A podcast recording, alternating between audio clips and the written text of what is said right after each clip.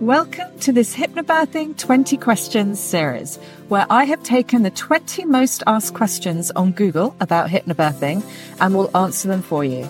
My name is Sophie Fletcher. I've been a clinical hypnotherapist and a doula for nearly 20 years. I'm also the best selling author of Mindful Hypnobirthing and Mindful Mama. I've been at plenty of births and I know what works and what doesn't. The questions I'll answer will be from the practical to the provocative. Today's episode answers the question hypnobirthing when induced. I was a little bit sad to see this in the top 20 questions, but I think it really reflects how our maternity system has changed over the last 20 years. Rates of induction have doubled, but we haven't changed much at all. So, induction is when the medical team say they want to use some intervention to get your baby to come before your labour starts naturally.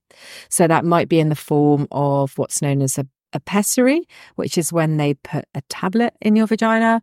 It may be in the form of a little balloon catheter when they put insert a little balloon up near your cervix, or it may be in the form of pitocin or syntocinon, which is um, a form of artificial oxytocin through a drip. So those are the different ways to induce. There are lots of mixed feelings about induction and the majority of births are induced for reasons like their due date is coming up or for other things like gestational diabetes, perhaps. So, if you've done a hypnobirthing course, your hypnobirthing teacher may talk to you about due dates and about how the window of your baby coming is between 37 and 42 weeks. That's a five week window. But the but induction is usually done earlier than 42 weeks. And you have lots of other choices. So it's good to explore those options, maybe have a chat with your teacher, do some research online, but always know that you don't have to be induced. You can say no. And part of hypnobirthing is giving you the courage and the confidence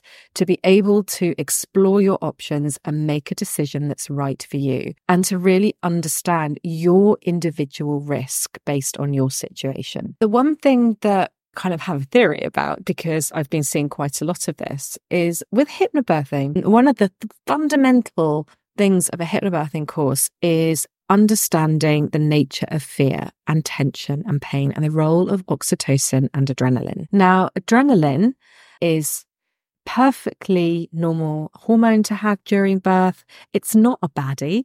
It's there as a lookout. And it's something, a very natural response in your body to say, hey, look, you don't feel 100% safe. Something's not quite right here. Let's just get you somewhere safe so that you can carry on with your labor. And oxytocin is the hormone that keeps your contractions moving.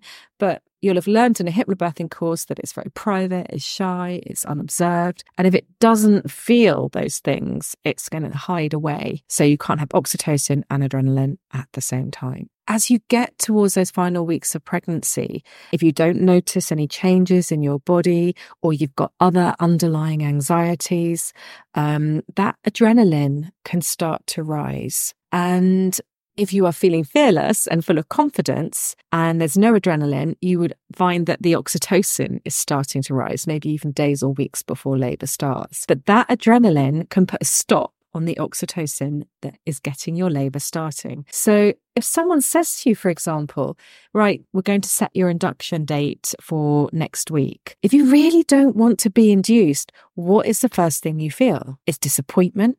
It's fear. I've done all this work and all this preparation for nothing. It's a horrible feeling. And so, if you're in that situation, I would want you to explore um, on how you can get that adrenaline down and how you can keep that oxytocin up. So think back to your hypnobirthing tools, think about your breathing, thinking about your tracks, think about all the things you've learned. Bring that adrenaline down and know that a lot can happen in a week. You could have n- nothing going on one day and be holding your baby the next. Who knows? So it's letting go of that fear and allowing that oxytocin to rise. And so I think that's a really important part if you're asking the question, can I be induced with hypnobirthing? It's thinking about what that fear state is within you and also doing your research, knowing what is important to you, what your individual risk is. And If at the event you are induced, you certainly can use the tools that you've got.